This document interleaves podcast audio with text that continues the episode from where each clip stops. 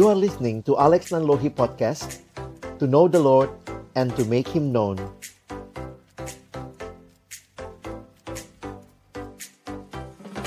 Baik, shalom, selamat pagi teman-teman sekalian, rekan-rekan, hamba-hamba Tuhan yang hari ini boleh bersama-sama di dalam sesi ini. Saya coba share sebentar screen untuk kita juga bisa melihat beberapa hal berkaitan dengan materi kita hari ini. Jadi hari ini kita bicara tentang khotbah lintas generasi. Dan memang ini adalah satu pemahaman yang juga sedang terus berkembang ya. Jadi silakan memang teman-teman bisa cari. Kira-kira 10 tahun terakhir, maka tema lintas generasi atau intergenerational menjadi tema yang menarik di dalam gereja Tuhan. Jadi sebenarnya ini muncul di banyak hal berkaitan dengan saudara-saudara kita yang ada di barat sebenarnya, di mana perkembangan kekristenan di beberapa daerah cukup menurun, sehingga jumlah gereja atau jemaat dalam gereja itu tidak terlalu banyak.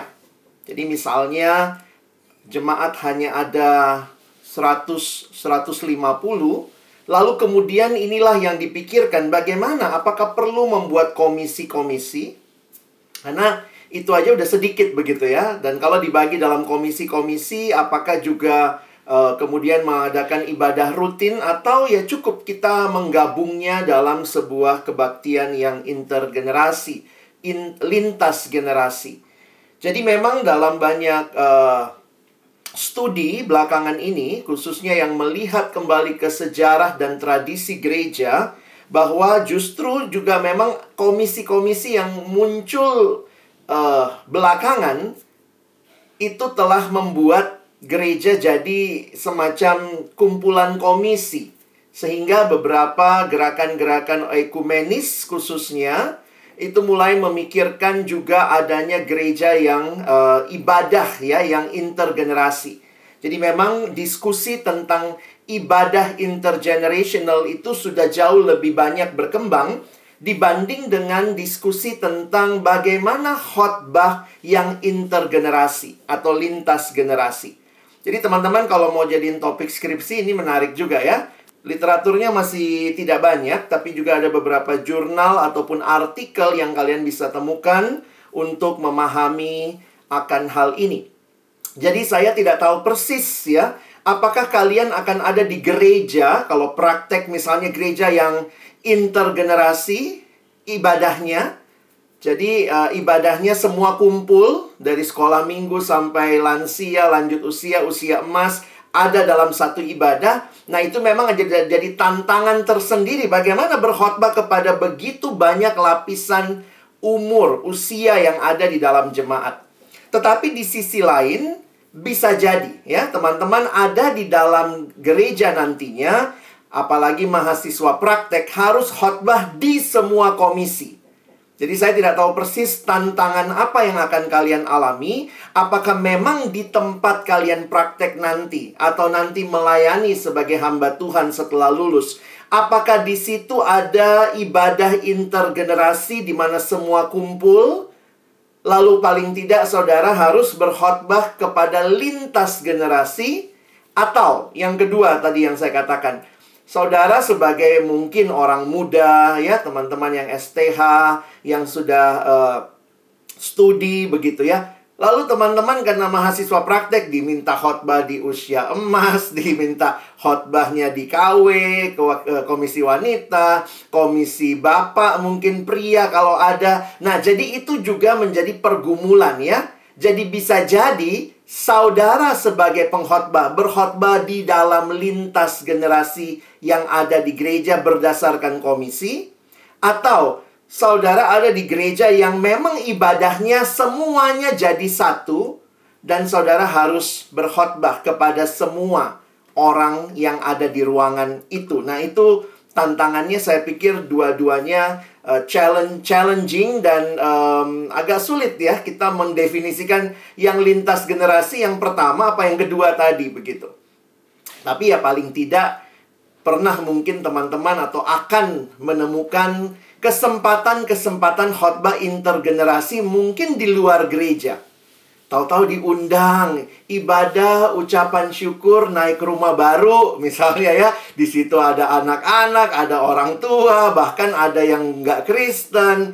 Nah, itu juga jadi tantangan tersendiri. Atau misalnya ada jemaat anaknya ulang tahun, tapi yang datang teman mamanya, teman papanya, engkongnya, teman-teman relasi. Sehingga saudara kalau diundang sebagai hamba Tuhan, harus khotbah kepada lintas generasi yang ada di dalam ruangan tersebut. Jadi tantangan ini saya pikir ke depan mungkin akan makin challenging juga buat kita.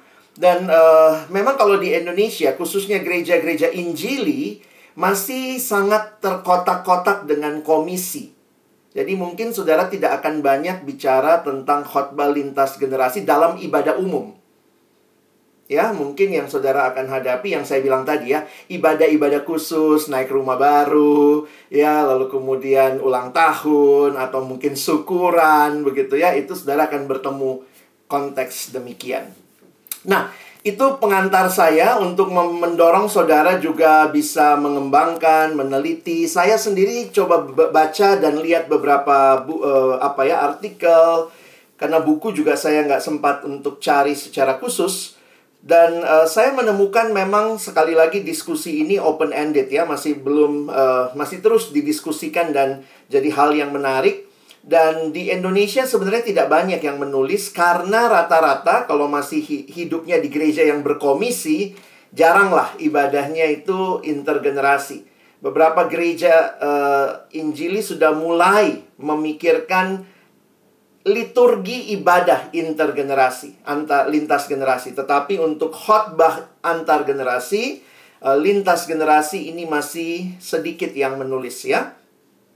Baik, teman-teman sekalian, saya panggil teman-teman aja ya. Kalaupun ada Bapak Ibu di sini ya, kita bersyukurlah ya, kita sahabat di dalam Tuhan. Yesus aja mengatakan, aku tidak lagi menyebut kamu hamba tapi sahabat ya.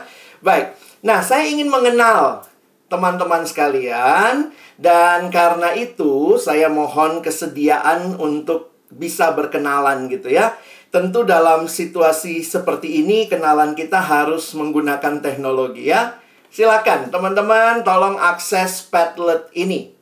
Kalau mau scan QR code-nya silakan, barcode-nya ada.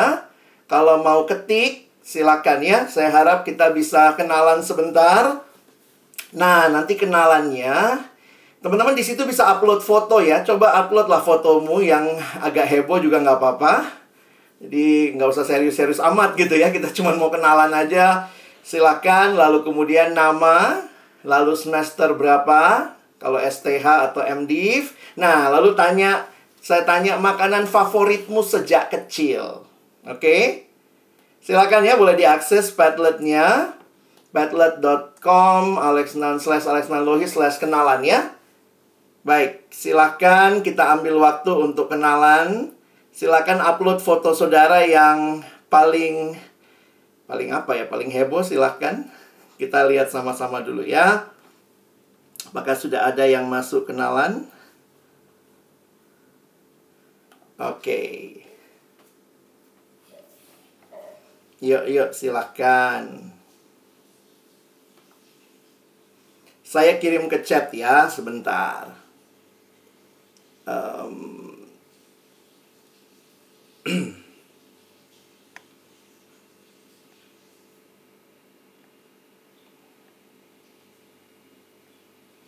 bantu kirimkan ya, Pak? Boleh. Soalnya saya dua device-nya agak sulit. Oke ya, thank you. Baik, Pak.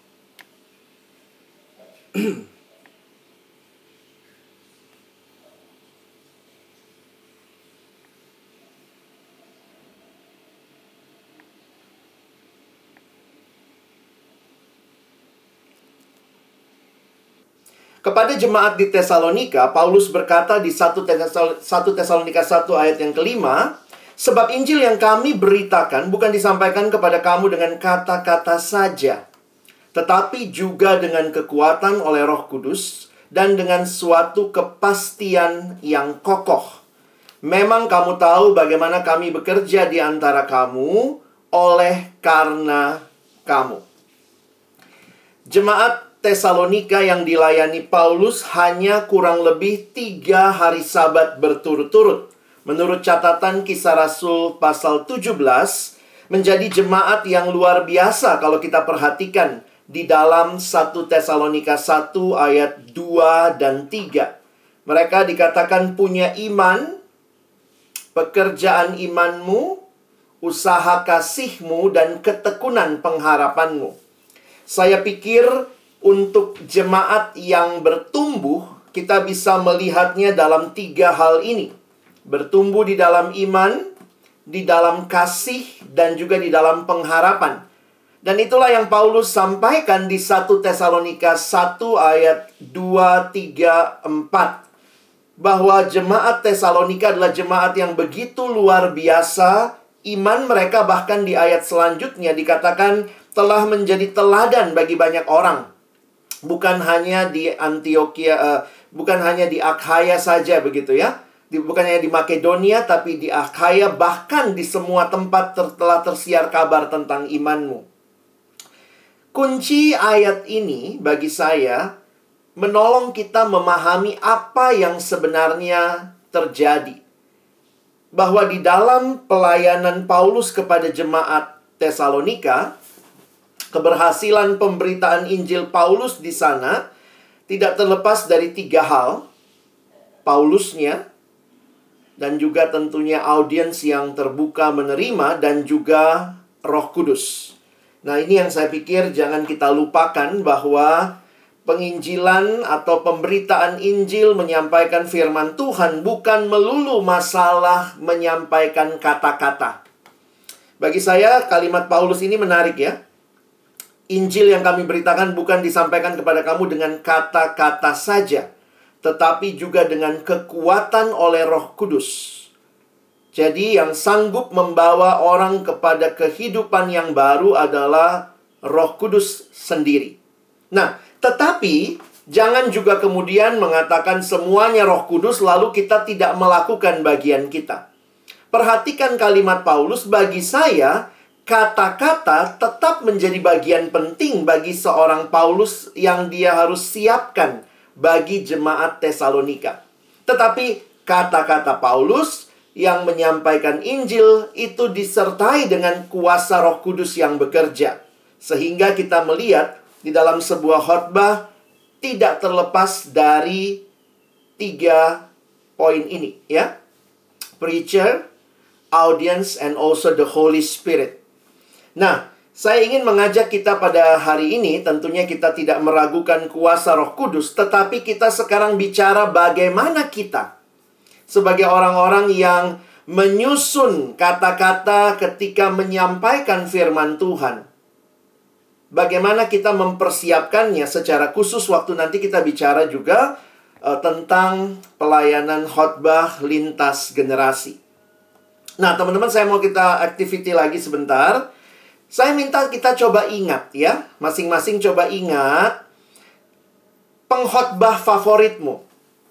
Bisa 1 orang, bisa beberapa orang, tapi coba ingat saja. Saya tidak minta namanya.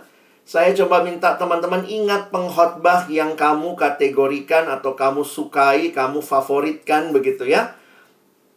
Coba pikirkan beberapa nama yang ada di benakmu tentang pengkhotbah favoritmu. Lalu yang kedua, setelah kamu ingat-ingat orangnya, ingat-ingat lagi apa yang pernah dia sampaikan, coba sebutkan 5 alasan. Atau 5 hal. Kenapa dia favoritmu? Ya, apa yang saudara pelajari dari dia? Oke? Nanti tolong panitia bantu saya mengetik linknya lagi. Jadi silakan teman-teman, link Padletnya belakangnya diganti aja favorit gitu ya.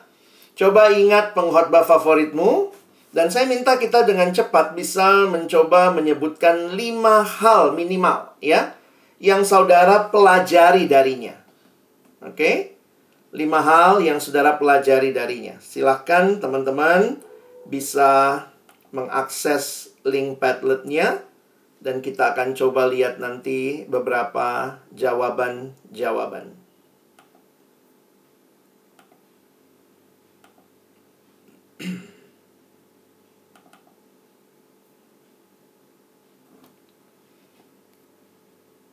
jelas, terstruktur, intonasi biblis bergairah.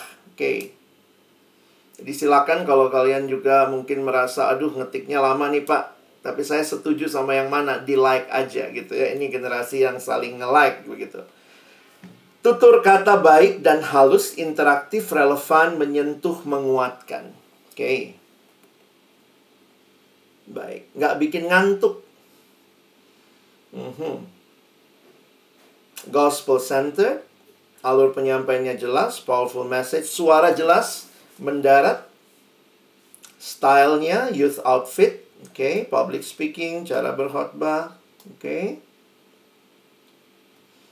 Kristosentris, eksegesinya kuat, bisa mengurai dengan cukup jelas. Sederhana, berupaya untuk berdialog dengan konteks. A good point. Ya, ini sangat cepat dia berganti ya. Ada lawakannya, tidak tegang gitu ya. Oke. Pak Arman, lucu, mendarat pesannya, pembawaannya menarik, penuh gairah, konten kualitas tinggi. Makasih, Pak. Baik. Ya, secara umum saya melihat kita semua punya gambaran-gambaran yang sangat menyeluruh ya. Dan bagi saya, beberapa hal tadi yang saya coba garis bawahi ketika dikatakan orangnya... Apa tadi ya? Sebentar saya lihat ya. Gairahnya misalnya disertai pengorbanan. Nampaknya di sini ada relasi ya. Mungkin Bapak Ibu atau teman-teman sekalian kenal dengan orangnya. Sehingga tidak hanya ini ya, tidak hanya melihat. Oke. Baik, terima kasih untuk teman-teman yang boleh share. Bagi saya ini jadi masukan yang menarik untuk juga kita nanti membaca dan mengusahakan begitu ya. Oh oke, ini ada juga sebutkan namanya Pak Stephen Tong, semangat, banyak insight, khotbahnya bisa lama. Meski umur sudah lanjut tetap belajar khotbah untuk anak-anak. Oke, penggalian Alkitab dengan berbagai pendekatan. Baik, thank you teman-teman. Iya, silahkan bisa diteruskan. Saya tidak tutup link Padlet-nya. Jadi kalau kalian mau melihat lagi jawaban temanmu, mau juga melihat dan belajar bersama, melihat hal-hal yang penting dalam khotbah, teman-teman bisa nanti akses itu ya. Nah, saya coba lanjutkan materi saya untuk kita melihat lebih jauh lagi. Ketika bicara pengkhotbah favorit, saya sebenarnya belum pernah dengar langsung ya dia berkhotbah. Tapi saya hanya membaca apa yang dituliskan dan bagaimana saya membayangkan dia, begitu ya. Siapakah dia? Jeng-jeng, gitu. Ya, buat saya jadi teladan tuh Yesus gitu, teman-teman ya. Saya tentu, kalau tadi sebut Yesus langsung udah end of discussion ya. Tapi bagi saya yang menarik tentang Yesus adalah dia bisa berkhotbah di depan 5.000 orang. Bayangkan ya. Kalau tidak menarik, 5.000 orang pasti pada pulang tuh.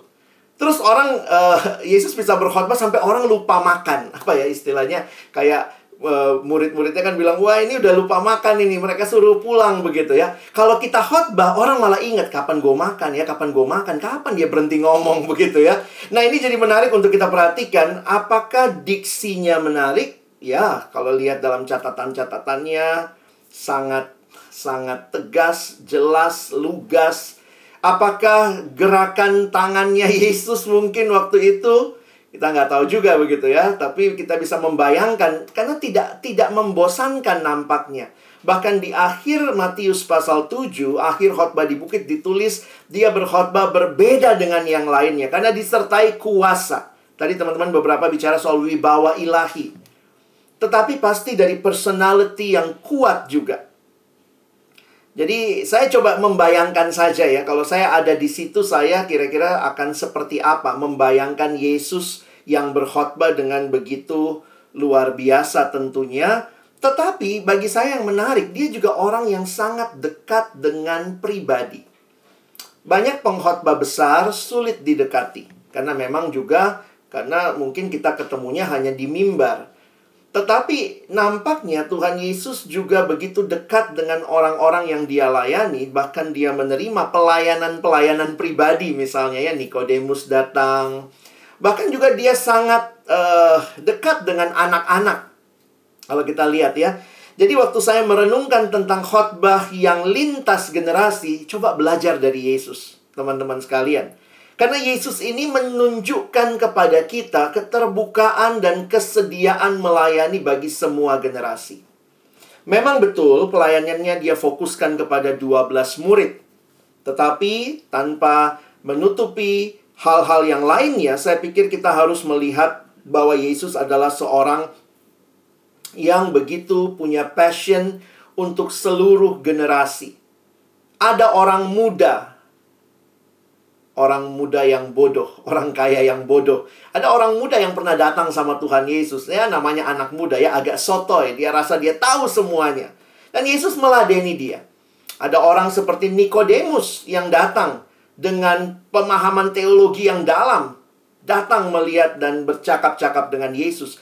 Ada perempuan Samaria yang Yesus jumpai. Jadi waktu melihat teladan di dalam Alkitab, saya pikir Yesus ini pengkhotbah lintas generasi, lintas budaya, lintas gender. Dan ini semua menjadi satu hal yang menunjukkan kalau kita mengikuti Yesus, khususnya sebagai orang-orang yang bahkan dididik, dilatih menjadi hamba Tuhan, kiranya kita juga tidak melihat pelayanan sebagai kotak-kotak yang kecil. Saya hanya bisa remaja, Pak. Wah, saya nggak bisa yang lain, begitu ya. Kalau Yesus mau bilang seperti itu, bisa juga gitu ya. Maaf, saya cuma terima orang Farisi deh, yang sangat ngelotok perjanjian lamanya. Sebenarnya mendidik Farisi lebih gampang ya, karena udah ngerti PL dengan kuat misalnya, ya tinggal Yesus poles-poles dikit gitu ya. Tapi lihat murid-muridnya, bahkan orang-orang yang sangat-sangat sederhana. Beberapa sekolah teologi mensyaratkan semua mahasiswanya harus bisa ngajar sekolah minggu sebelum dia berkhotbah kepada orang dewasa. Bagi saya itu menarik juga ya. Menolong kita pertama untuk rendah hati dan juga belajar untuk menyederhanakan semua hal yang kita pahami. Tadi beberapa kalimat menyederhanakan. Seringkali mahasiswa STT karena baru turun gunung, ilmunya lagi banyak begitu ya. Kayaknya dia pikir dia bukan berkhotbah, tetapi dia membuka kelas teologi baru di jemaat. Saya pikir harus kita bedakan antara mendidik jemaat di dalam kelas teologi yang tetap bisa teman-teman buka, tetapi juga berkhotbah dengan sederhana. Nanti kita akan melihat begitu ya, khotbah Yesus kayak apa sih? Nah, saya coba... waktu saya cari gambar gitu ya, kadang-kadang searching gambar. Nah, ini menarik nih, ada anak kecil di situ ya. Saya cari gambar yang, ada orang tua, ada anak kecil gitu. Wah, Yesus nampaknya pas dengan apa yang hari ini kita pahami. Pola metode apa saja yang Yesus pakai dalam pelayanannya. Jadi sebenarnya saya mau masuk mengajak kita berpikir, khotbah intergenerasi ini bukan sesuatu yang terlalu rumit untuk kita pikirkan polanya. Pelajari aja dari Yesus. Lihat apa yang dia lakukan. Dan di dalam pelayanan Yesus, menarik sekali, tidak ada metode tunggal yang dia lakukan. Pola pengajaran Yesus dalam satu buku, saya coba daftarkan ya, secara umum saja. Pertama, Yesus memberikan pengajaran atau penjelasan. Ini banyak terjadi ya, pengajaran-pengajaran. Tetapi Yesus juga memberikan banyak ilustrasi atau perumpamaan. Kalau teman-teman memperhatikan, di dalam Alkitab, kitab Injil, sepertiga daripada pengajaran Yesus itu dalam bentuk perumpamaan. Jadi, sebagaimana istilah metafora atau parabole gitu ya. Para di samping, balo, jadi menaruh di samping. Jadi, ingin menjelaskan satu fakta, tapi kemudian dia akan memakai fakta yang lain atau cerita atau pengandaian untuk menjelaskan fakta itu. Nah, ini jadi menarik untuk memperhatikan. Bisa aja dong, Yesus udahlah jelasin aja. Bayangkan kalau khotbahnya Yesus cuman isinya ini boleh, ini nggak boleh. Ini boleh, ini nggak boleh. Sedih banget gitu ya, pelayanan model gitu ya. Tapi isinya khotbah Yesus ya, kita lihat kaya perumpamaan, ilustrasi. Tuhan Yesus tuh anak desa kali ya. Sederhana banget kalimatnya, burung pipit, bunga bakung. Agak beda sama Paulus. Paulus anak kota kayaknya ya, nonton olimpiade kali ya. Petinju, wah, pelari, ya, prajurit. Tuhan Yesus sederhana. Garam dan terang. Wis. Itu dua bahan pokok yang dimiliki setiap rumah tangga. Jadi tidak akan sulit orang untuk membayangkan apa itu garam dan terang. Kadang-kadang kita sangat rumit ya. Saya kadang-kadang melihat diri saya nih, aduh kalau udah khotbah persiapan kok jadi rumit saya ya. Sebenarnya penafsiran Alkitab yang baik adalah ketika kita sudah menafsir, maka ayat itu semakin jelas dimengerti. Itu kunci penafsiran. Jadi kalau habis kita menafsir orang tambah pusing ngerti ayat itu, nah kita mulai berasa nih, kayaknya gue nggak nafsir nih. Saya bikin orang tambah rumit, begitu ya. Yesus juga mengajukan pertanyaan. Wah menarik teman-teman ya. Saya sampai pelajari itu ya, tentang mengajukan pertanyaan ini. Karena dalam banyak kesempatan, Yesus menanyakan pertanyaan yang pas.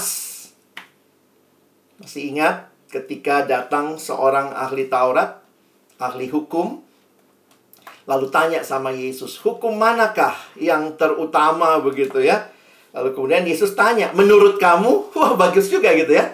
Dia yang datang, dia yang nanya, terus ditanya balik. Menurut kamu, terus dia jawab gitu. Kasihilah Tuhan Allahmu, kasihilah sesama manusia. Terus kata Yesus, jawabmu itu benar. Pergilah dan perbuatlah demikian. Tetapi untuk membenarkan dirinya, dia bertanya lagi, siapakah sesamaku manusia? Lalu Yesus cerita. Yesus nggak jawab pertanyaannya. Yesus cerita dulu. Cerita ada seorang yang turun dari Yerusalem ke Yeriko gitu ya. Dan terus cerita. Lalu kemudian kita tahu lah ya ceritanya tentang orang Samaria yang murah hati. Di akhir kisah itu, lihat apa yang Yesus katakan. Menurut kamu, siapakah sesama manusia dari orang yang jatuh ke tangan penyamun? Yesus nggak jawab. Yesus nanya lagi gitu ya. Dan waktu Yesus menanyakan seperti itu, dia jawab, orang yang menunjukkan kasihnya yang ketiga gitu ya. Lalu Yesus jawab lagi, pergi dan perbuatlah demikian. Menarik sekali, Yesus hanya mengajukan pertanyaan. Jadi mungkin ini juga perlu ya kita sama-sama pikirkan untuk belajar dengan tepat ya, mengajukan pertanyaan. Lalu melibatkan mereka melakukan sesuatu. Banyak kali Yesus tidak kasih teori dulu. Mari kita belajar teori okultisme. Jadi okultisme itu kalau ada setan, nanti dia mungkin bagaimana ya, hati-hati kalau dia suaranya harus lebih kencang dari setannya, kira-kira begitu ya. Tidak demikian. Yesus, mari kita pergi ke seberang. Pergi dulu, ketemu dulu tuh sama orang yang kerasukan itu. Jadi melibatkan mereka untuk mengalami langsung. Bagi saya ini juga satu bagian dalam pola pengajaran. Lalu pengalaman kebiasaan, tapi kemudian direfleksikan. Yesus mengutus mereka berdua-berdua. Setelah pulang, nah mulai ada debriefing ya. Apa yang kamu pelajari? Aduh Tuhan, ini nggak bisa diusir. Terus Yesus bilang, oh jenis ini hanya bisa dilakukan dengan doa dan puasa. Jadi seringkali mereka diminta melakukan sesuatu, lalu nanti pulang briefing gitu ya. Direfleksikan apa yang kamu pelajari. Berbahagialah karena namamu tercatat di surga. Kenapa nggak diajarin langsung gitu ya? Tapi sesudah mereka melakukan sesuatu ya. Dan ini yang tadi mengutus berdua-berdua dan sebagainya. Jadi teman-teman yang dikasihi Tuhan, saya melihat khotbah lintas generasi, kita bisa juga belajar dari apa yang Tuhan Yesus polakan. Tentunya dalam piramida belajar, saya pikir kita juga banyak yang ambil pendidikan mungkin paham begitu ya. Bahwa kalau dari yang kita baca katanya 10% saja. Dari yang kita lihat dan dengar hanya 20%. Tapi yang paling tinggi itu yang namanya pembelajaran aktif itu mulai kalau kita diskusi, kita praktekkan. Bahkan lebih bagus lagi waktu kita bisa mengajarkan ke orang lain. Itu kita lebih lama ingatnya, kira-kira seperti itu ya. Jadi pembelajaran pasif dengan pembelajaran aktif, seringkali di dalam gereja, kalau semua hanya khotbah satu arah, saya agak takut juga gitu ya, kita hanya masuk pembelajaran pasif. Tuhan Yesus tidak demikian. Memang ya, khotbah modern ini jadi sangat kaku. Di mimbar, pakai bajunya jas gitu ya, kadang-kadang susah keluar dari mimbar. Kalau mau keluar dari mimbar, khususnya di gereja-gereja Injili, rasanya kurang rohani. Pakai ilustrasi juga nggak boleh terlalu menyolok. Jadi kadang-kadang saya pikir agak sulit ya untuk mengekspresikan. Tapi ketika saudara yang mungkin ngajar sekolah minggu ini lebih bebas nih, ngajar remaja nih mungkin bisa lebih bebas. Tetapi saya tidak tahu, ke depan mungkin gereja akan sedikit berubah lagi gitu ya. Karena kalau bilang Yesus berkhotbah, yang mana khotbah Yesus yang saudara lihat?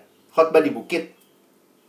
Itu kalau dibacain nggak lebih dari 10 menit kali, 10 sampai 15 menit ya. Selebihnya, Yesus mengajar itu lewat hidupnya yang dia bagikan kepada orang-orang yang dia layani dari berbagai generasi. Ya. Nah, tadi masalah question ya. Saya coba berpikir gitu. A good question is the key to unlock the heart. Jadi, menanyakan pertanyaan yang tepat itu adalah kunci membuka hati. Karena itu pelajari ya, juga termasuk cara membuat pertanyaan. Pertanyaan-pertanyaan yang bisa menolong kita merelasikan dengan konteks di mana kita ada. Saya sempat bahkan beli buku-buku berkaitan dengan membuat pertanyaan ya. Kalau teman-teman kuliah di psikologi, ada satu mata kuliah khusus untuk membuat pertanyaan. Karena kalau kalian lihat, psikolog itu kan ngetes orang pakai kuesioner, pertanyaan itu ada teorinya. Gimana pertanyaan yang tepat itu membuka hati orang begitu. Jadi kita mesti bedain ya, pertanyaan tertutup, pertanyaan terbuka, pertanyaan retoris ya. Ini ya kalau mau belajar silahkan cari lah ya. Jadi pertanyaan tertutup itu kan mematikan diskusi. Kamu senang apa tidak hari ini? Senang, selesai diskusi. Tapi mungkin yang kita bisa katakan, apa yang kamu rasakan hari ini? Nah itu terbuka tuh. Atau misalnya, hal apa yang bikin kamu senang hari ini? Nah, itu pertanyaan yang membuat orang untuk mau bicara lebih jauh. Tapi kalau kamu senang apa tidak hari ini? Jawabannya senang. Tidak. Selesai diskusi. Tapi kalau kita tanya, apa yang membuatmu senang hari ini? Apa yang membuatmu tidak senang hari ini? Bagaimana supaya kamu bisa senang hari ini? Itu pertanyaan yang terbuka. Nah, ini beberapa buku yang saya beli untuk menolong membuat pertanyaan atau melanjutkan kalimat begitu ya. Satu ahli pelayanan kaum muda namanya Les Christie, dia membuat buku yang dikenal dengan seri ini ya, 450 pertanyaan atau unfinished sentence, 450 have you ever. Nah, ini karena dia merasa kadang-kadang untuk melayani orang muda, bukannya mereka nggak mau ngomong. Yang nanya nggak tahu nanya yang tepat. Kira-kira begitu asumsi dia. Sehingga dia menolong untuk akhirnya, karena dia melayani kaum muda, bagaimana bisa berelasi dengan mereka melalui pertanyaan-pertanyaan yang tepat. Oke, jadi saya tinggalkan sebentar tentang ini. Nanti teman-teman kalau mau diskusi bisa. Tapi poin saya adalah belajarlah dari Yesus. Lihatlah apa yang Yesus lakukan, refleksikan dan pelajari. Misalnya dalam hidup kita, dalam pelayanan kita, yang mana yang lebih sering kita pakai? Khotbah satu arah, mengajar saja, atau membuat pertanyaan, atau membuat diskusi, atau mengajak orang terlibat. Dan saya pikir ini akan sangat penting bagi pelayanan kita di jemaat ya. Karena saya tetap melihat khotbah intergenerasi, khotbah lintas generasi bukan satu-satunya yang Tuhan pakai dalam jemaat. Kita masih punya kelompok-kelompok kecil mungkin, kita punya kebaktian doa, kita punya kebaktian dalam komisi masing-masing. Nah, ini harusnya bisa menjadi dinamika yang indah kalau kita mau membangunnya bersama-sama. Sekarang kita masuk kepada, saya coba menyusun dalam poin begini ya. Bagaimana sih teman-teman kita bisa menjadi pengkhotbah lintas generasi yang baik? Ada satu asumsi atau satu keyakinan lah ya yang saya miliki ketika pelajari ini. Ternyata saya simpulkan tadi malam waktu persiapan beberapa hari ini mikir gitu ya. Apa ya tesis saya untuk hal ini? Saya akhirnya mengatakan begini. Preaching is more about listening rather than speaking. Bukan berarti nggak ada speakingnya ya. But it's more about listening. Pertama-tama, listen to God. Saudara tidak punya berita yang saudara sampaikan kalau saudara tidak mendengarkan Allah. Ada yang nanya sama saya, jadi Kak, susah ya menyampaikan firman ya? Oke, susah ya Pak menyampaikan firman. Saya bilang sebenarnya nggak susah. Kenapa nggak susah? Karena kita tinggal menyampaikan firman Tuhan.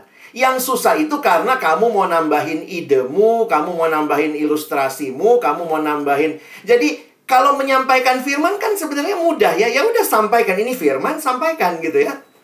Karena itu kuncinya listen to God. Hermeneutik yang baik bukanlah hermeneutik semata-mata metodologi, tetapi hati yang tunduk kepada apa yang firman sampaikan. Dan yang kedua adalah listen to your audience. Jadi sebelum kita berkata-kata, maka ingatlah untuk mulai mendengar Allah dan mendengar, saya pakai istilah listen yang sama supaya bisa klop ya, mendengarkan orang-orang yang kita layani. Di dalam hermeneutik yang sederhana, maka dua langkah penting ya. Pertama, kita membaca teks di dalam konteks.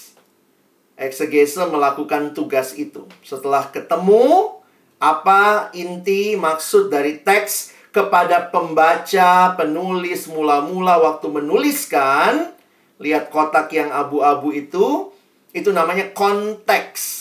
Dari bahasa Latin, kon berarti bersama.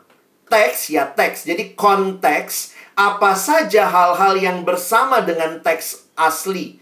Teks itu bersama penulisnya, makanya kita gali latar belakang penulisnya. Teks itu bersama penerima mula-mula, original reader. Jadi tugas pertama adalah eksegese, membaca teks di dalam konteks aslinya. Apa maksudnya? Lalu kemudian jangan berhenti sampai di situ. Karena kita contemporary reader, pembaca masa kini bisa bingung begitu ya. Nah, kita harus membawa hasil daripada eksegese itu masuk dalam hermeneutik, membawanya ke masa kini. Nah, ini tugas hermeneutik yang saya pikir teman-teman yang sudah pelajari, sudah paham ya. Yang mungkin belum pelajari homiletik, maka dasarnya homiletik selalu hermeneutik. Nggak bisa kita khotbah kalau kita nggak bisa menggali. Kenapa? Karena khotbah itu menyampaikan firman. Jadi pertama dan terutama kita mesti bisa menggali firman dulu. Kira-kira begitu. Dan langkahnya selalu dua. Eksegese baru hermeneutik. Jangan dibalik. Jangan langsung lihat teks, langsung tarik ke hidup kita. Sebelum kita menafsirkan. Itu bisa menjadi bukan teologi ya. Tetapi cocokologi, tolologia ya. Jadi bodoh begitu. Karena ditarik langsung tanpa ditafsirkan. Nah, ketika kita sudah menemukan, maka secara konteks teologia, hermeneutik yang sehat harus membawa kita melihat saat ini. Kalau situasinya sebanding, apa yang dilakukan? Kalau situasinya sebanding, maka prinsip hermeneutiknya yang berlaku teksnya. Tapi kalau situasinya tidak sebanding, maka yang berlaku adalah prinsip teksnya. Contoh, di 1 Korintus 11, Paulus berkata perempuan harus pakai kerudung kalau mau berdoa di depan umum. Nah, situasi Paulus dan kita sekarang ini nggak sebanding. Jadi yang berlaku bukan teksnya. Karena kalau teksnya harus pakai kerudung, ada loh teksnya. Tapi kita katakan ini bukan teksnya. Yang berlaku prinsip teksnya, bahwa dalam ibadah harus sopan. Dalam konteks budaya waktu itu, rambut menjadi daya tarik yang daya tarik seksual yang bagi masyarakat itu tidak boleh mengurai rambut di depan umum. Tetapi buat kita sekarang kan tidak ada masalah dengan itu. Jadi situasinya nggak sebanding. Maka bukan teksnya yang berlaku, tetapi prinsip teksnya. Karena kalau bicara teksnya, ada teksnya. Harus menundungi kepala, begitu ya. Nah, tentang mengasihi sesama. Mau zaman Musa, mau zaman Abraham, mau zaman Paulus, mau zaman kita, sama situasinya. Mengasihi ya udah, maka yang berlaku teksnya. Nah, nanti kalau kita sebenarnya perdebatan hermeneutik, perbedaan teologi itu masalahnya banyak di sini ya. Sebagian orang bilang kami nggak makan makanan haram. Kenapa? Ada teksnya. Yang satu bilang, oh enggak, bukan teksnya yang dipakai, prinsip teksnya. Karena pecinta babi misalnya ya, wah babi itu enak. Kenapa? Prinsip teksnya yang kamu pakai, begitu ya. Kadang-kadang memang gereja sampai hari ini berantem tergantung mana teks, mana prinsip teks. Perempuan boleh khotbah nggak? Ada teksnya. Yang satu bilang nggak boleh, nggak apa-apa, boleh. Perempuan boleh jadi pendeta, ada. Kenapa? Lihat prinsip teksnya misalnya, begitu ya. Nah, jadi teman-teman dalam proses ini, kalian harus sampai kepada hermeneutik untuk masuk mulai menyampaikan atau mengemas, begitu ya. Nah, saya tidak bahas mendalam karena kalian pasti akan pelajari gitu ya, baik homiletik, hermeneutik maupun homiletik. Nah, dalam sisa waktu ini saya coba bagikan begitu ya, bagaimana mengemas pesan kita ini dengan baik. Maka ada dua tahapan, yaitu persiapan dan penyampaian. Jangan cuma fokus salah satunya, harus dua-duanya. Karena ini sudah menjadi bagian yang tidak terpisahkan. Penyampaian itu 50% lebihnya ada di persiapan. Nggak mungkin kita bisa menyampaikan sesuatu yang kita tidak miliki dalam persiapan. Maka perhatikan dalam persiapan, yang kita lakukan adalah menggali firman Tuhan itu. Nah, ada satu keterampilan ya, saya pakai istilah keterampilan karena khotbah ini juga satu sisi adalah seni, di sisi yang lain juga adalah sebuah sistem, tetapi setiap orang bisa beda. Apa yang menarik dalam persiapan? Bagaimana mengubah poin hermeneutik menjadi poin homiletik? Apa yang saya maksud? Begini. Kalau kita ber-PA atau kita menggali Alkitab dan kita menemukan waktu kita habis hermeneutik gitu ya, kita eksegese, kita menemukan bahwa ternyata ada 10 hal yang indah dari perikop ini. Tapi kemudian kita dapat surat ya, nanti khotbahnya Pak 15 menit ya. Jeng jeng jeng. Dikasih perikopnya yang indah sekali, yang waktu dibaca perikopnya kamu dapat 10 hal. Tapi kemudian kamu hanya dikasih waktu khotbah 15 menit. Maka teman-teman harus bisa memilih yang mana yang disampaikan, meskipun itu sudah kau temukan dalam penggalian begitu banyak poin. Disinilah yang saya katakan, mengubah poin hermeneutik menjadi poin homiletik. Nah, poin homiletik itu biasanya lebih kecil. Dan di dalam teori untuk khotbah lintas generasi, banyak yang mengatakan para ahli batasi hanya satu poin. Jadi seperti maku ya, maku gitu ya. Teman-teman pakuin satu paku, jeder, masuk tuh. Apa yang dilakukan kemudian? Paku lagi lebih dalam, jeder, paku lagi lebih dalam, jeder gitu. Jadi bukannya 10 paku, lalu kita tek-tek-tek dikit, tek-tek-tek dikit, tek-tek-tek dikit. Tapi mendingan satu, tapi kita tancapkan lebih dalam. Tambah dalam, semakin dalam. Nah, lalu kita susunlah. Poinnya apa? Maka ada openingnya, ada isinya, ada tubuhnya, khotbah kita, dan ada penutupnya. Tentu ini adalah metode yang lama, dalam arti ini yang klasik ya. Berkhotbah secara ekspositori, dan sekarang mulai berkembang khotbah yang sedikit lebih naratif. Tapi bagi saya tetap sih mau naratif juga pasti ada openingnya dong. Lalu kemudian masuk body-nya, masuk closing-nya. Nah, intinya kita akan dapat semua ini kalau kita sudah ngerti apa poin homiletik yang kita mau sampaikan. Jadi teman-teman jangan terlalu pusing dulu sama lintas generasi. Nanti di situ ada encim-encim, ada engkong-engkong, ada anak kecil. Poinnya adalah kamu punya apa yang mau disampaikan dari firman Tuhan yang kamu sedang gali. Dan poin-poin itu yang akan menolong teman-teman dan saya menyampaikannya dengan baik. Tidak akan pernah ada penyampaian yang baik tanpa poin yang mau disampaikan. Nah, karena itu bagian yang selanjutnya adalah penyampaian. Dalam masalah menyampaikan, tentu menyampaikan khotbah ini menjadi sebuah skill. Saya katakan skill karena di sini terkait karunia, Tiap orang bisa beda, tetapi juga terkait dengan latihan. Karena ini skill. Makin dilatih, tentunya makin terampil. Dan biasanya fokus kita waktu menyampaikan khotbah, nah tadi muncul tuh ya dalam pengkhotbah favoritmu. Kita juga mau dong orang yang dengerin khotbah tuh bergairah, semangat gitu ya. Bayangkan kalau misalnya yang denger tuh begini, bosan tingkat dewa. Saya banyak pelayanan ke anak remaja. Anak remaja itu kadang lebih jujur ya daripada orang gede ya. Kalau orang gede kan misalnya dia ngantuk, dia pura-pura melek aja tapi pikirannya nggak di situ. Kalau anak remaja, pernah saya datang ke sekolahnya, tidur dia, bener. Tidur di depan saya gitu ya. Sementara teman-temannya yang lain nyenggol-nyenggol dia. Jadi saya akhirnya sadar betul ya, nggak gampang bener. Untuk mempertahankan konsentrasi orang mendengar itu nggak mudah. Maka bukan cuma apa yang kita miliki untuk kita sampaikan, itu kan penting banget tadi ya. Tetapi bagaimana menyampaikannya menjadi bagian penting buat kita juga. Saya nggak tahu pengalaman teman-teman ngajar sekolah minggu atau remaja kayak apa ya. Tapi waktu dapat gambar ini bagi saya lucu juga ya. Oke. Coba lihat dulu gambar ini sebelum kita break. Teman-teman, mungkin kita harus break ya, karena kalian juga mungkin sudah ada di puncak kebosanan gitu.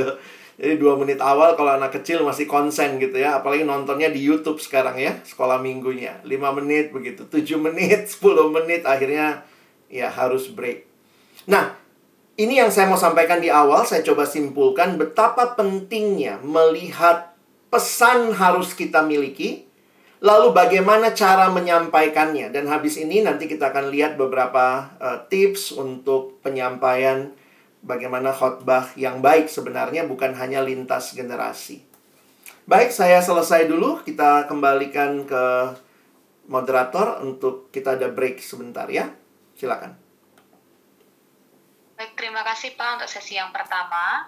Teman-teman, saat ini kita akan break. Teman-teman boleh toilet dan dalam waktu 9:01, kita semua sudah kembali lagi. Terima kasih.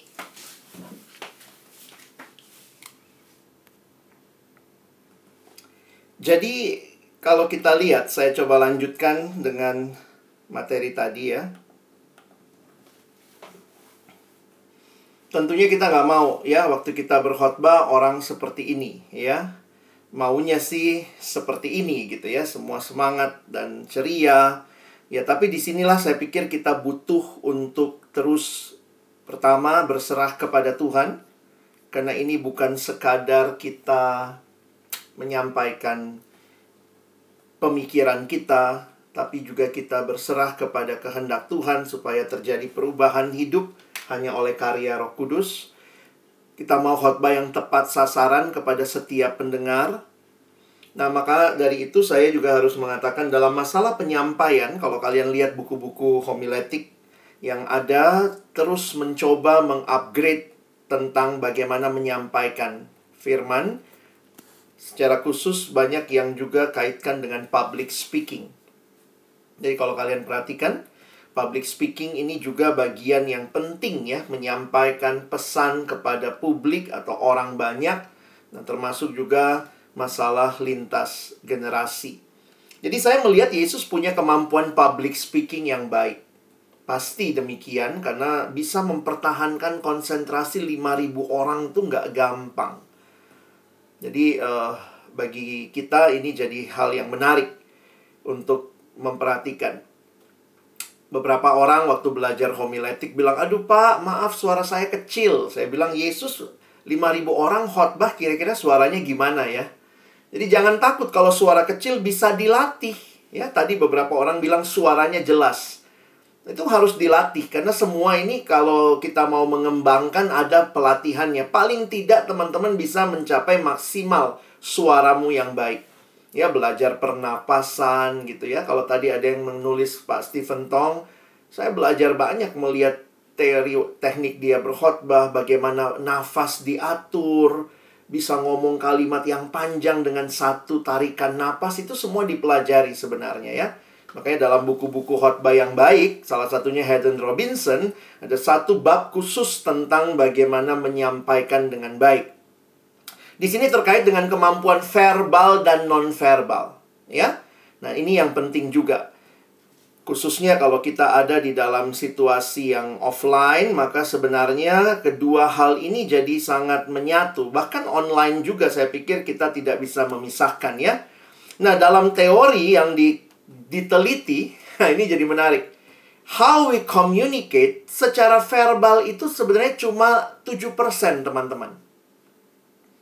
Kata-kata kita punya pengaruh 7%. Tetapi yang lain yang mempengaruhi itu adalah tone-nya, 38%, itu paraverbalnya. Dan non-verbal atau expression, action, itu bahkan sampai 55%. Jadi ini ketika dilakukan bagaimana efektifnya sebuah pesan, itu bukan cuma kata-kata, tapi cara menyampaikannya juga. Nah, coba lihat ya, ini kalau ditambahin tadi, verbal itu pengaruhnya 35%, maksudnya kata-kata. Yang non-verbal itu sampai 65%. Bayangkan kalau suara saya, maaf, seperti tikus kejepit. Kita bersyukur ya teman-teman ya, hari ini kita sama-sama, Tuhan sangat mengasihi kita. Kalau suara saya seperti itu, sebagus apapun pesannya, mungkin akan sulit dinikmati oleh sebagian besar orang. Saya waktu awal-awal mulai khotbah online begini, itu belajar juga gitu ya. Kalau teman-teman seandainya kalian lihat wajah saya lah ya, misalnya kalau kalian cuma lihat seperti ini, bagus nggak? Saya khotbah KKR nih. Teman-teman, sangat penting, Tuhan sangat mengasihi kita. Bisa lihat nggak? Tapi begini kamera saya. Teman-teman, kita sangat bersyukur kepada Tuhan. Luar biasa Tuhan itu. Ini pasti tidak menarik. Jadi, maka harus diatur. Tidak terlalu ke bawah, lalu proporsional. Lalu ketika saya bicara yang menantang misalnya, saya mungkin harus perhatikan kamera. Di sini kamera saya ya. Nah, teman-teman bisa lihat ya, ini kalau saya perhatiin kamera, mata saya ada di situ. Kalau saya perhatiin layar, mata saya ini begini. Ini perhatiin layar.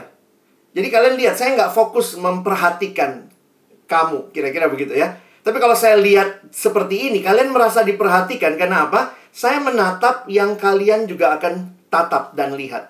Itu semua adalah hal-hal yang secara teoritis dikembangkan karena realitanya bahwa tidak hanya kata-kata kita yang berpengaruh, tetapi cara kita bicara, raut wajah kita, dinamika suara kita, gerakan kita, ini semua mempengaruhi isi daripada pesan yang kita sampaikan.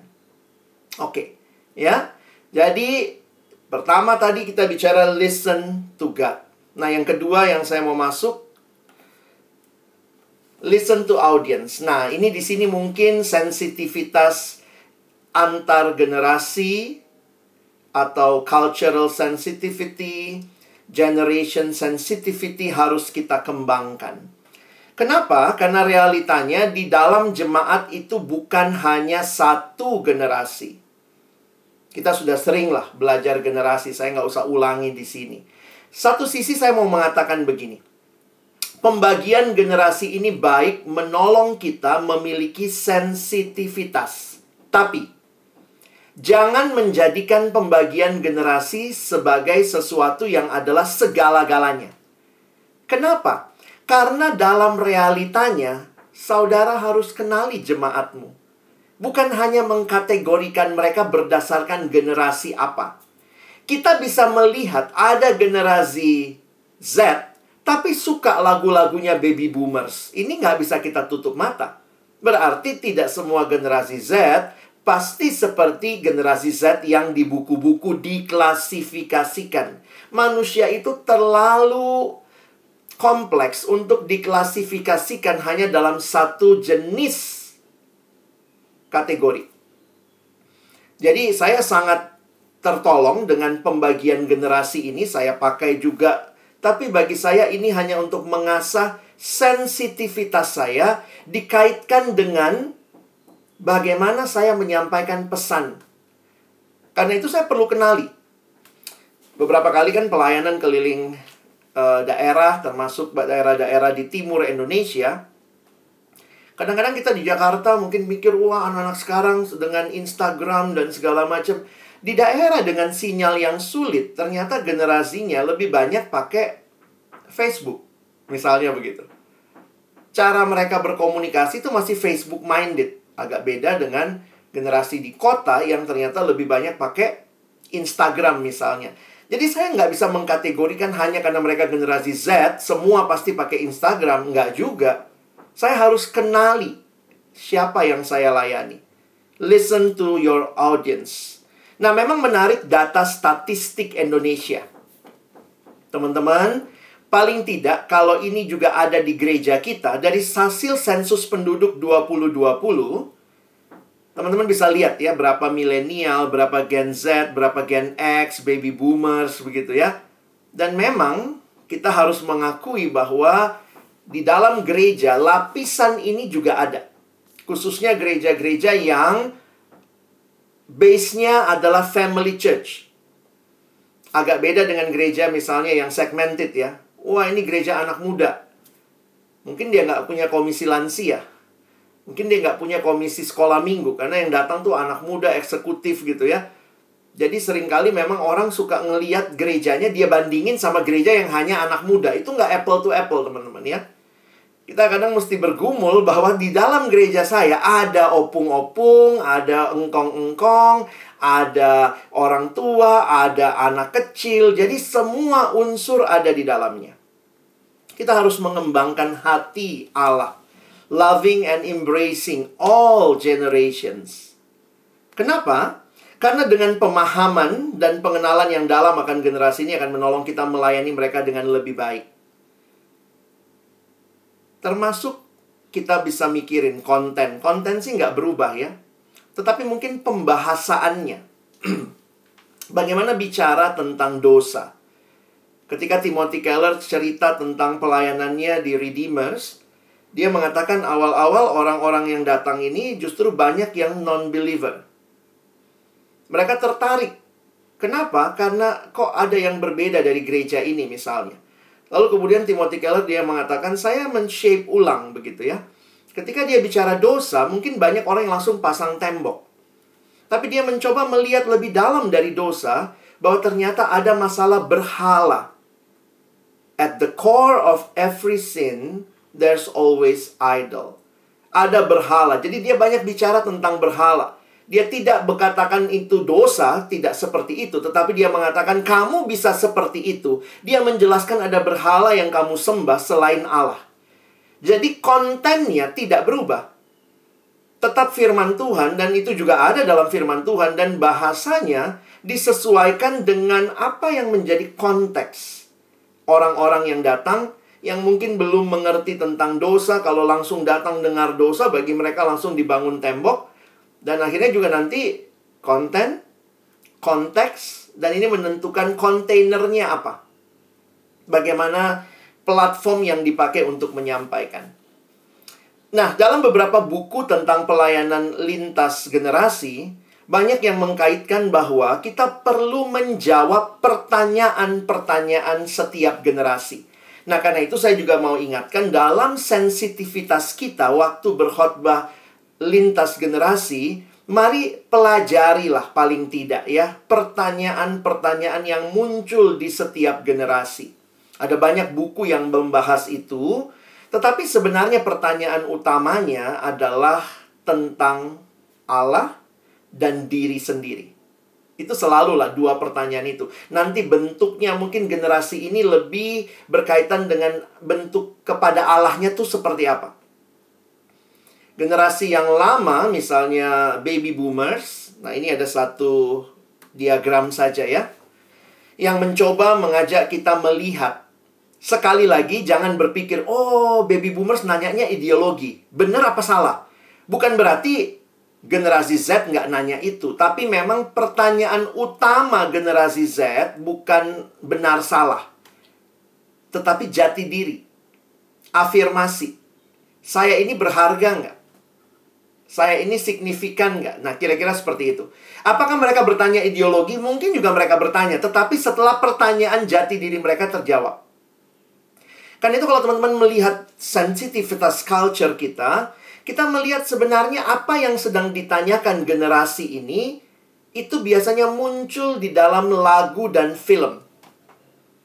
Contoh, lagu-lagu atau film-film yang muncul belakangan, karena memang banyak yang menonton adalah generasi Y, generasi Z, itu pertanyaannya soal identitas. Pernah pahami itu nggak? Lihat nggak? Film-film kartun kayak Zootopia, film-film Marvel, itu dulu kan bicara superhero-nya. Belakangan bicara tentang jati dirinya. Saya ini dari mana? Papa saya yang mana? Mama saya yang mana? Saya ini sebenarnya diharapkan nggak? Jadi kayaknya semua film superhero ada sequel ke belakangnya untuk menggali identitinya. Kenapa? Karena ini generasi yang sedang banyak mau bicara identity. Khotbah-khotbah kepada generasi Z di masa kira-kira 10-15 tahun lalu itu banyak bicara kepuasan sejati. Nah, jadi saya karena coba mengikuti gitu ya beberapa pemahaman itu, saya pikir kenapa saya banyak dapat khotbah. Kalau yang dewasa muda sekarang tuh banyak ini nih. Apakah Tuhan kepuasan sejati? Bagaimana benar-benar puas dalam Tuhan? Tapi kalau anak-anak remaja sekarang tuh banyak identity. Nah ini lause-lausenya, cuantaunya di gereja harus sensitif juga. Nah sementara generasi saya yang X itu banyak pertanyaannya individual ya. Misalnya ini apa gunanya buat saya? Ini saya untung nggak lakukan ini ya. Sementara yang tua-tua itu pokoknya yang masalah benar salah. Nah bayangkan, pengurus gereja kemungkinan besar ada di generasi X, generasi saya. Yang tua-tua kan sudah mulai berlalu ya. Lalu yang dia urusi adalah pemuda remaja, generasi Z dan bahkan Alpha. Pertanyaan tiap generasi bisa beda, sehingga juga jadinya berasa begini. Dulu di masa saya, ini loh yang ditanyakan. Nah, karena itu teman-teman harus bisa melihat secara baik dan punya sensitivitas kira-kira apa yang ditanyakan oleh generasi yang kita layani. Nah muncul pertanyaan, Pak, gimana khotbah sama begitu banyak generasi? Dengan begitu banyak pertanyaan, memang ini pergumulannya ya. Disitulah saya ingat satu prinsip ini. Mungkin ini prinsip yang saya harus berikan untuk khotbah lintas generasi. Kita hanya mungkin memberikan something for everyone, not everything for everyone. Kadang-kadang kita mau menjawab semua pertanyaan dia, tetapi paling tidak, nah ini ya sekali lagi, paling tidak dalam waktu yang terbatas yang disediakan, dalam teks yang harus disampaikan, maka pikirkanlah aplikasi yang bisa relate kepada setiap generasi secara sederhana. Nah, ini yang butuh pengorbanan, perjuangan, apalagi kalau teman-teman harus khotbah di yang bukan generasimu. Kalau generasimu sendiri, khotbah di pemuda remaja kayaknya gampang. Tiba-tiba di gereja harus khotbah di usia emas, usia indah gitu. Saya kasih contoh satu waktu, saya diundang. Nah, saya nggak tanya lagi, itulah salah saya ya. Saya nggak tanya sama teman saya yang ngundang, ini siapa audiensnya. Dia bilang, Lex, bisa nggak tolongin kebaktian di persekutuan kompleksku. Oh, persekutuan kompleks. Dia ngundang saya dan waktu itu beberapa puluh tahun lalu ya. Jadi saya masih lebih muda. Oke, jadi saya sudah mikir ini adalah anak-anak muda. Dan saya sudah siapkan naskah khotbah. Saya sering mikirin pertanyaan. Dan di awal saya siapin pertanyaan. Saya siapin pertanyaan begini. Kalau saudara dikasih kesempatan hidup, saudara mau hidup sampai umur berapa? Wah, itu pertanyaan menantang ya buat anak muda. Dan waktu saya datangnya kecepatan, teman saya belum datang, namanya kebaktian rumah. Jadi saya datang, saya orang pertama dan tuan rumah. Saya kaget lihat tuan rumahnya, opa oma. Nggak lama datanglah opa oma yang lain. Dan semua opa oma datang dan ternyata itu persekutuan yang lebih banyak opa oma. Teman-teman, kenapa? Memang persekutuan kompleks. dibikin jam 7 malam. Anaknya belum pulang kantor, jadi opa papa mamanya yang datang. Nanti anaknya nyusul sih, tapi belakangan. Jadi banyakan opa oma. Dan kenapa saya bikin pertanyaan itu? Karena teman saya nggak ngasih tahu ke saya bikin pertanyaan itu karena tema persekutuan malam itu adalah ambisi. Bingung ya? Ternyata persekutuan opa oma temanya ambisi. Jadi saya memang sudah pikirkan di naskah saya, kalau saudara dikasih kesempatan hidup, saudara mau hidup sampai umur berapa? Teman-teman gimana nanyanya ya? Begitu sudah berhadapan sama opa oma lah, itulah ya kita pembicara, Tuhan kasih hikmat lah ya. Saya akhirnya mengubahnya sedemikian. Bapak ibu, waktu saya mulai khotbah ya, bapak ibu, saya pernah berpikir. Jadi jangan nanya, kalau bapak ibu ya, saya pernah berpikir, kalau Tuhan kasih saya kesempatan hidup, saya mau hidup sampai umur berapa? Apakah bapak ibu pernah berpikir hal yang sama? Wah, satu bapak saya ingat langsung angkat tangan. Pak, saya sudah siap mati. Dan teman-teman bener ya, 6 bulan lagi saya ke situ, opa itu sudah nggak ada gitu ya. Jadi saya melihat itu pengalaman yang saya jadi sadar ya, lintas generasi kita pertanyaannya mesti pas gitu ya. Apa pertanyaannya? Dan kalaupun kita mau membangkitkan, kita mesti tanya dengan sopan. Ini seperti waktu penginjilan, saya ingat banget ya. Makanya nyambung itu tuh butuh dilatih, butuh di craft pertanyaannya. Waktu kami mahasiswa diutus penginjilan ke rumah sakit. Penginjilan berdua-berdua gitu ya, diutus ke rumah sakit, kita briefing, lalu disuruh pergi. Nah, saya sama teman saya pertama kali ini gimana ngomongnya? Coba, kalau ketemu orang sakit ngomongnya apa? Teman saya, karena saya bilang, udah kamu duluan. Terus dia nanya sama bapak itu, Pak, sakit ya? Ya iyalah, makanya di rumah sakit gitu ya. Jadi ternyata juga cara menanyakan, kalau orang sakit nanyanya apa? Sakit apa? Sudah berapa lama? Pengobatannya gimana? Jadi kadang-kadang basa-basi pergaulan itu kalau kita bawa ke khotbah juga, kita harus bisa lihat tuh. Generasi ini ngomongnya apa? Jadi biasakan di gereja kalau kalian masuk nanti, jangan cuman akrab sama remaja, jangan cuman akrab sama pemuda. Ketemu yang orang tua, kalian sapa juga. Karena begitu kalian dapat kesempatan khotbah kepada mereka, paling tidak mereka tahu bahwa, oh iya, Cuan Tau ini pernah menyapa saya begitu. Coba kalau sama orang tua bagusnya nanyanya apa? Jangan nanya, oh, opa sakit apa, minum obat apa, terus kata dokter berapa lama lagi opa gitu ya. Jangan gitu dong ya. Tanyanya yang lebih pas. Biasanya orang tua umumnya senang ketika kita tanya keluarganya. Senang ketika kita tanya mungkin masa lalu pekerjaannya. Jadi itu kan sebenarnya cultural sensitivity, generation sensitivity. Kalian harus punya itu karena khotbah lintas generasi juga kita mengcraft khotbah kita yang isinya nggak berubah kan, firmannya nggak berubah. Tetapi bagaimana kita merelasikan dengan kebutuhan setiap generasi yang kadang-kadang kita nggak bisa sampaikan semua, tapi paling tidak setiap orang dalam generasi yang ada terwakili dengan relasi dengan firman yang dia dengar. Oke? Nah ini saya tutup aja, nanti kita banyak tanya jawab aja ya. Kiat-kiat khotbah lintas generasi sebenarnya yang bisa kita lakukan.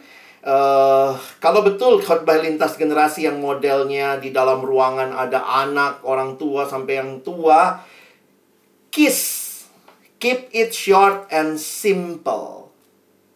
Ya teman-teman, pelajari ini, keep it short and simple.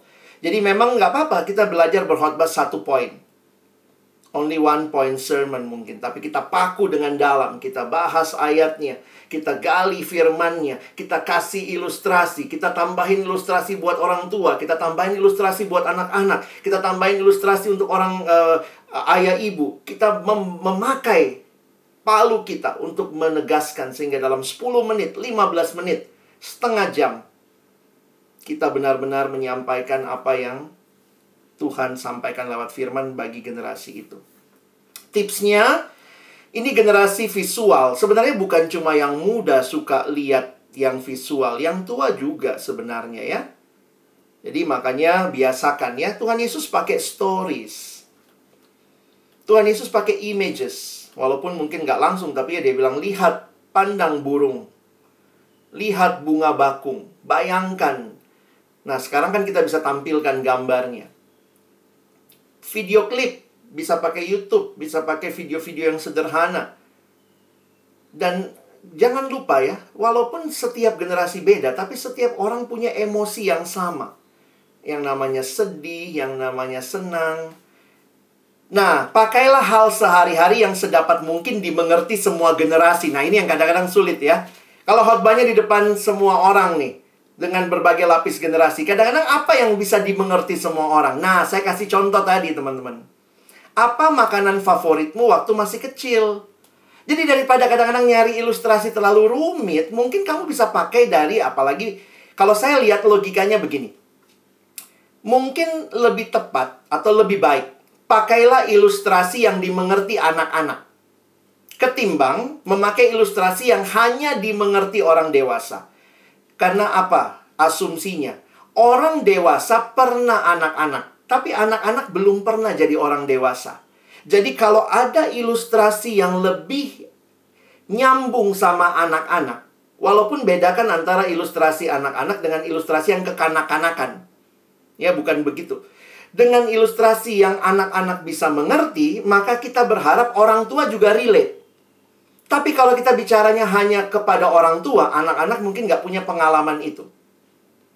Misalnya kita bicara, iya, misalnya kalau bapak ibu memimpin di perusahaan, anak kecil, perusahaan, apa tuh, gitu ya. Nah, kita harus bisa relate. Pakailah hal sehari-hari yang sedapat mungkin dimengerti semua generasi. Kayak, apa makanan favorit, apa film yang kita suka. Nah, kita bisa mulai bicara dari hal-hal yang seperti itu. Bagaimana caranya supaya kita bisa tahu apa yang didengar, apa yang dilihat, apa yang ditonton oleh generasi yang kita mau berkhotbah kepadanya? Ya, di sini kita butuh kerja keras juga ya. Kita butuh untuk tanya, listen, dengar cerita mereka. Jadi jangan cuma berasumsi. Miliki fleksibilitas dan keberanian untuk mencoba. Banyak kali yang kita mau coba ini kan belum pernah dilakukan ya. Jadi akhirnya di situ saya pikir coba untuk menggali, belajar fleksibel, lalu biasakan evaluasi, dapat feedback, dan akhirnya teman-teman terbiasa dengan feedback, evaluasi, rendah hati, jangan merasa kalau dibilang tadi khotbahmu ketinggian ya, udah tanya bagian mananya, apa yang harus saya perbaiki, jangan langsung ah kamu aja khotbahnya nggak lebih bagus dari saya, jangan, belajar untuk rendah hati menerima masukan, dan terakhir be yourself. Teman-teman bukan Pak Fandi, teman-teman bukan Pak Arman, apalagi Pak Stephen Tong. Bukan, kamu adalah kamu. Just be yourself. But be your best self. Karena itu kembangkan dirimu. Ya, kiranya Tuhan menolong kita. Saya berhenti di sini. Silahkan kalau ada waktu kita bisa bertanya jawab. Terima kasih. Baik, terima kasih Pak Alex untuk pemaparan materinya, dua sesi yang boleh diberikan. Dan saat ini kita masuk ke sesi tanya-jawab. Ya, sebelum Kak Naomi, ada satu yang chat aku dari Chandra. Ini pertanyaannya begini Pak. Ya. Bagaimana cara kita mengakali tema yang sebenarnya tidak cocok dengan target audiens kita? Seperti tadi ada tema ambisi untuk kakek-kakek dan nenek. Boleh dipersilakan, okay. Pak. Sebenarnya kalau bicara tidak cocok dengan target, saya pikir sih tidak begitu juga kali ya. Sebenarnya semua tema cocok lah buat target kita ya. Mungkin nanti poinnya adalah begini. Ini untuk apa? Apakah ini untuk dia terapkan sekarang? Atau untuk dia terapkan di masa akan datang? Karena kita kadang-kadang nggak bisa memilih. Beberapa gereja yang pakai leksionari, kalau kalian masuk ke gereja yang pakai leksionari, bahkan sampai di sekolah minggunya, sampai di remajanya harus pakai leksionarinya. Itu kadang-kadang bingung kan? Anak sekolah minggu dipelajarin tentang menikah, pernikahan misalnya. Nah, tapi bagi saya tetap harus diajarkan dengan pola ini adalah menyiapkan kamu ke depan. Jadi paling sensitifnya di situ. Karena semua pola, semua tema pasti ada relasinya dengan hidup kita, entah sekarang atau nanti. Jadi dalam aplikasinya nanti kita bisa ingatkan, dalam bagian ini Tuhan mengingatkan, nah sejak kecil kamu misalnya berdoa buat keluargamu, berdoa buat orang tuamu. Jadi bukannya anak kecil aplikasinya hari ini menikah lah ya, karena tidak baik kalau manusia itu seorang diri. Ayo kawin semua adik-adik, nggak gitu ya. Mungkin itu. Oke, dari Chandra ada tambahan atau respon, Chan? Oke, thank you, Chan. Terima kasih, Pak. Sama-sama.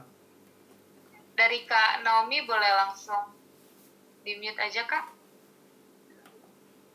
Di-unmute maksudnya. Ya, Kak Naomi boleh dipersilakan ya, Kak? Ya. Halo, Bang Alex. Halo.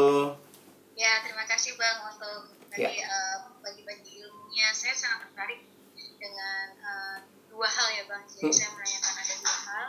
Yang pertama tadi tentang...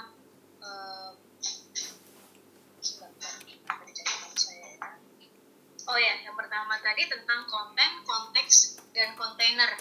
Nah, konten dan konteks mungkin saya sudah bisa gitu ya, bisa tahu apa tadi saya.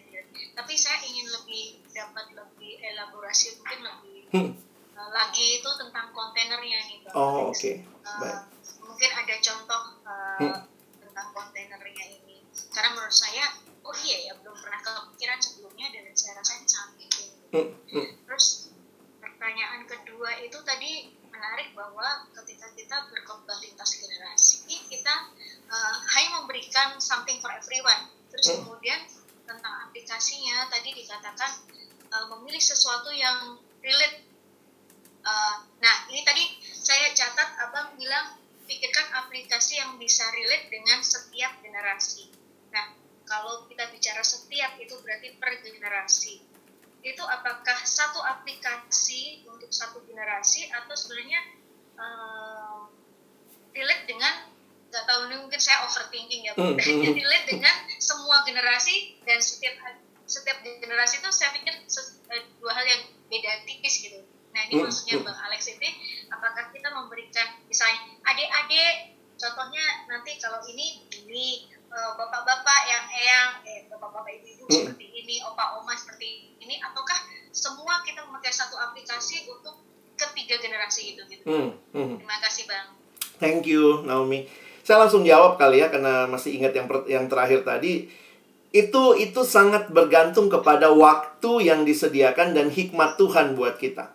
Nah, tadi saya bilang kalau kita pakai ilustrasi yang anak-anak mengerti, kemungkinan besar orang tua dan dewasa mengerti. Jadi mungkin cukup satu ilustrasi dapat poinnya, maka kita bisa katakan aja kalau buat anak-anak seperti itu, maka Bapak Ibu coba pikirkan juga bagaimana dalam pekerjaan, bagaimana tanpa harus memberi contoh spesifik. Tapi kalau ada waktu, bisa aja kita misalnya mengaplikasikan bagi setiap generasi yang ada.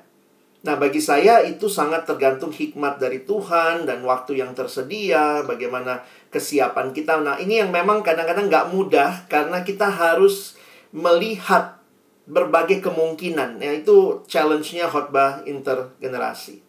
Nah, itu mungkin pemahaman saya ya.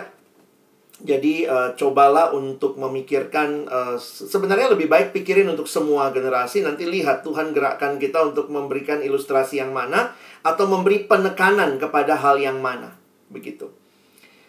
Yang pertama tadi soal kontainer. Nah sebenarnya saya juga melihat, kenapa saya pakai istilah something for everyone, not everything for everyone. Karena saya menghayati sebenarnya jangan juga khotbah intergenerasi ini adalah segala-galanya dalam gereja. Tetap mungkin kita perlu kelompok-kelompok yang lebih kecil ya, sehingga maksudnya everything for everyone-nya itu juga bisa tercapai melalui hal-hal yang lain. Ya, dalam hal-hal yang lain, karena misalnya kayak kelas katekisasi itu kan memang mau menyampaikan ini materi nih, everything untuk orang ini gitu. Nah, itu sebaiknya ada kelompok-kelompok lain dalam gereja, tidak hanya bergantung kepada satu-satunya adalah khotbah intergenerasi setiap hari Minggu. Jadi saya melihatnya seperti itu. Nah, dalam situasi ini maka kontainernya perlu dipikirkan. Platform, kontainer itu platformnya. Apakah misalnya kita buat di dalam kelompok kecil? Kalau kontainer kita cuma satu, khotbah umum, cuma itu aja gitu. Beberapa gereja mulai ini ya, sekarang habis khotbah terus bikin breakout room. Karena selama ini kan fokus kita kepada jemaat denger khotbah, nonton YouTube. Tapi akhirnya bilang, kayaknya nggak cukup tuh. Kita mesti masuk breakout room, tanya responnya, gimana satu sama lain. Nah, itu kontainer-kontainer yang bisa kita pikirkan. Untuk generasi sekarang, mungkin khotbah remaja minggu lalu dimasukin ke YouTube, dimasukin ke Instagram jadi Instastory, dimasukin ke Instagram feed, bisa jadi swipe beberapa kali. Jadi sebenarnya itu kontainer-kontainer yang sekali lagi bisa mengencourage untuk kita membangun pembinaan yang lebih utuh, yang tidak hanya, saya harapnya tidak hanya mengandalkan satu ibadah khotbah intergenerasi. Mungkin itu yang saya maksud ya.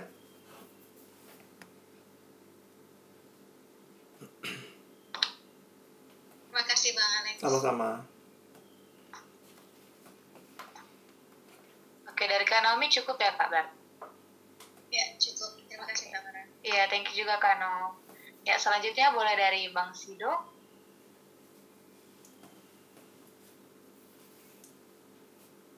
Selamat pagi Pak Alex, terima kasih untuk pembawaan materi yang boleh kami nikmati bersama. Saya masih praktek 1 tahun Pak, ya. Tapi saya karena ini salah satu poin saya yang saya ajukan dalam tesis saya. Oh, gitu. Jadi, okay. Tesis saya tentang khotbah intergenerasi pertama kali, tetapi karena dalam resource buku itu tidak memadai, akhirnya betul, saya masuk kepada komponen-komponen intergenerasi. Ya. Jadi saya adalah pejuang intergenerasi, Pak. Saya tunggu skripsinya, saya tunggu tesisnya ya. Iya, Pak. Jadi begini Pak, jadi saya sangat menyadari bahwa urgensi intergenerasi, terutama khotbah intergenerasi itu sangat penting. Kenapa? Yeah. Karena kita nggak bisa sewaktu-waktu menentukan siapa audiens kita dalam berkhotbah. Betul. Seperti yang tadi ceritakan pengalamannya. Nah, kondisi ini dipersulit dengan bagaimana kemampuan seseorang sekarang, terutama generasi-generasi milenial yang gampang sekali mencari pengetahuan-pengetahuan di luar apa yang bisa kita sampaikan. Yeah. Nah, itu jadi artinya itu bisa diproses dengan cepat. Nah, jadi kalau bagi saya dalam setiap khotbah intergenerasi ini, bagi saya adalah tadi seperti yang apa Bapak sampaikan, dari homiletika dari hermeneutika menuju homiletika gitu. Jadi bahwa ada, kalau Pak Benny Solihin mengatakan bahwa dari amanat teks menuju amanat khotbah. Ya, yang disampaikan dalam poin-poin yang dipresentasikan dalam penjelasan, ilustrasi, dan aplikasi. Nah, bagi saya adalah sebenarnya setiap generasi itu punya kesamaan kebutuhan. Nah, disitulah perjumpaan setiap generasi itu, Pak. Jadi bagi saya adalah sebuah intersection, persimpangan dan sebuah irisan kebutuhan yang bisa kita untuk sebuah menawarkan, menciptakan kebutuhan itu sendiri. Nah, itu bagi saya kuncinya ketika menyampaikan khotbah intergenerasi adalah menciptakan kebutuhan bagi setiap generasi, bahwa satu kebutuhan itu adalah penting. Nah, sekarang pertanyaan saya begini Pak, ada 2 hal. Yang pertama adalah ketika kami yang baru belajar, kami terkendala bagaimana untuk memetakan dan menciptakan sebuah kebutuhan. Artinya kami mempelajari satu karakter demi karakter usia. Tapi kami terkendala bagaimana ini menjadi kebutuhan mereka bersama. Itu yang pertama. Kedua, ketika ada satu kondisi, ada beberapa generasi yang langsung mendinai, langsung menyangkal bahwa itu bukan buat kami. Nah, bagaimana kita menyikapi respon-respon yang secara langsung mungkin ketika kita melihat di khotbah, itu hal itu kita lihat sebagai sesuatu yang mengecilkan hati kita gitu. Jadi respon pertama kayak melihat, ini seperti ini gitu. Jadi kita kayak dilemahkan oleh hal itu. Jadi bagaimana kita sebagai pengkhotbah pemula itu bisa kita masuk ke dalam hal itu dan tidak terpengaruh akan hal itu, Pak. Iya. Mungkin itu 2 saja pertanyaan saya. Terima kasih, Pak. Baik, terima kasih, Pak. Ya, ini pergumulan yang real ya. Tapi ya saya tidak punya kunci lain selain bertahan. Karena kalau teman-teman aja sudah mundur atau maksudnya sudah merasa, memang discourage itu nggak enak ya. Makanya ciptakan komunitas yang bisa encourage kalian. Saya bersyukur kalau ada alumni-alumni atau teman-teman yang lagi praktek juga tetap bisa melihat ini komunitas yang suportif buat kalian ya. Ada Bapak Ibu dosen yang juga kalian bisa share, mereka juga yang sudah pernah ada di ladang. Jadi realitanya memang nggak mudah. Saya juga ngalamin nggak mudah gitu. Kita khotbah ketinggian, dianggapnya emangnya mau sekolah teologi ya di sini. Kita khotbahnya kerendahan, dianggap hamba Tuhannya nggak persiapan. Khotbah kayak gitu anak-anak juga bisa begitu. Jadi memang di sini saya lihat pentingnya kehadiran kita di luar khotbah. Jadi buat teman-teman yang berjuang di pelayanan di ladang ya, kiranya orang tidak hanya tahu khotbahmu, tapi orang juga bisa lihat hidupmu. Dan memang itu butuh keterbukaan, butuh sharing lebih luas ya. Buat teman-teman yang agak introvert ya, belajarlah untuk karena kita mau melayani Tuhan, mau menyampaikan pesan Tuhan bagi setiap generasi.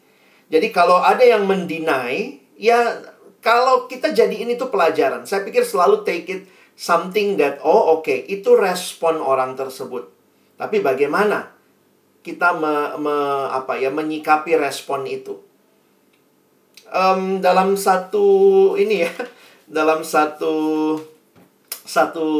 webinar yang saya ikuti, dia bahkan mengatakan begini, ciptakan kesempatan untuk berdialog dengan orang-orang yang punya kebutuhan itu. Nah, ini mungkin sekalian menjawab pertanyaan yang pertama.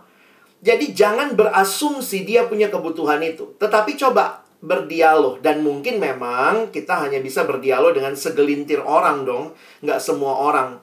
Bahkan ada satu orang yang bilang begini, kalau saya sudah bikin naskah khotbah, maka saya akan kasih ke anak remaja saya umur 12 tahun. Dia periksa naskah khotbah saya. Relate nggak sama pergumulan dia? Itu kira-kira ekstrimnya sampai seperti itu.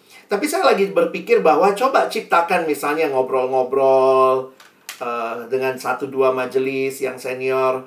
Pak, minggu ini saya yang khotbah, Pak. Ini tentang keluarga. Aduh, saya kan belum berkeluarga. Apa ya Pak kira-kira yang bisa saya sampaikan berkaitan dengan pergumulan keluarga ini? Bapak ada masukan? Nah, nanti kemudian bilang aja, oke Pak, thank you masukannya, saya pertimbangkan ya. Doakan khotbah saya. Jadi sebenarnya keterbukaan di luar daripada preachingnya itu menjadi satu cara yang juga Tuhan bisa tolong kita melihat kebutuhan. Memang betul, survei terhadap generasi membuat kita lihat, ih ini kebutuhannya identitas, ini kebutuhannya apa. Tapi waktu itu saya juga pernah agak desperate ya sama pembagian-pembagian ini, agak muak begitu. Akhirnya saya pikir, kenapa harus melayani generasi ini? Bukan karena mereka high tech, bukan karena mereka apa. Kita harus melayani semua generasi karena mereka manusia berdosa, butuh Injil. Jadi ketika kita ketemu platform dasarnya, maka akhirnya kita melihat generasi-generasi ini adalah bagian yang perlu saya kenal untuk membawa dia kepada Tuhan. Jadi untuk menemukan kebutuhan bersama, saya pikir coba kita banyak ngobrol ya. Kadang-kadang buku menolong ya. Saya juga ada beberapa buku, 5 hal yang menjadi pertanyaan kaum milenial, 5 hal. Tapi ternyata anak remaja saya nggak nanya itu tuh, misalnya gitu.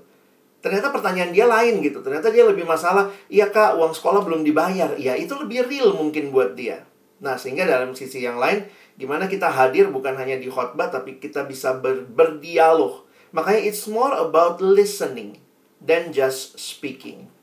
Mungkin itu dulu. Terima kasih, Pak. Sama-sama.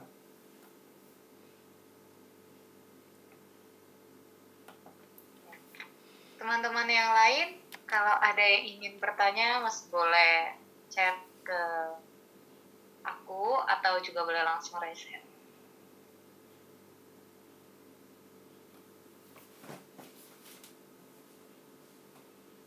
Oke, kalau belum ada mungkin dari aku dulu, Pak. Oh iya, silakan.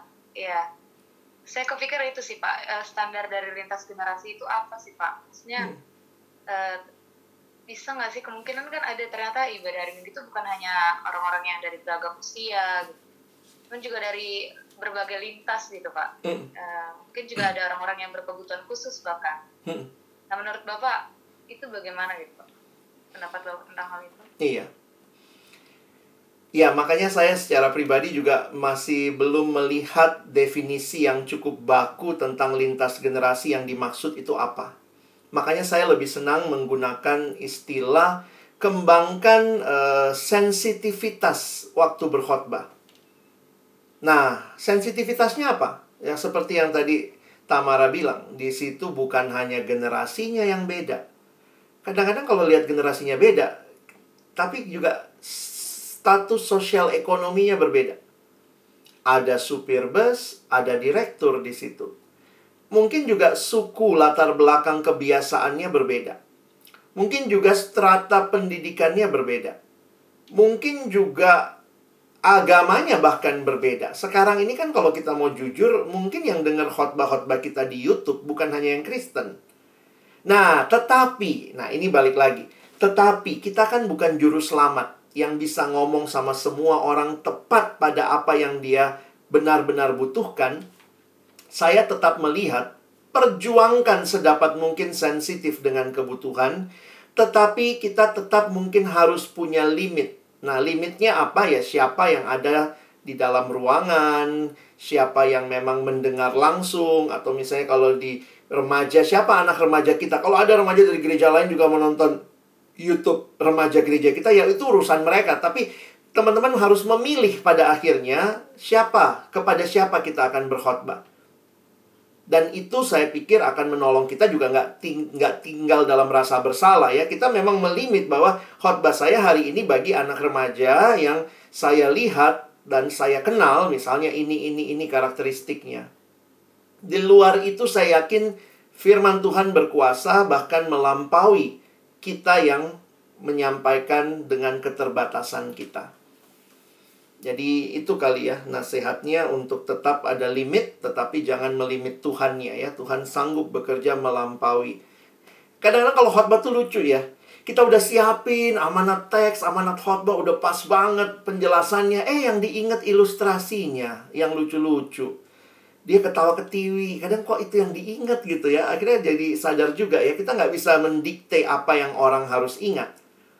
Tapi kemudian kita bisa terus berdoa dan menyiapkan yang terbaik supaya benar-benar inti yang kita sampaikan dia bisa ingat dan dia bisa terapkan dalam hidup.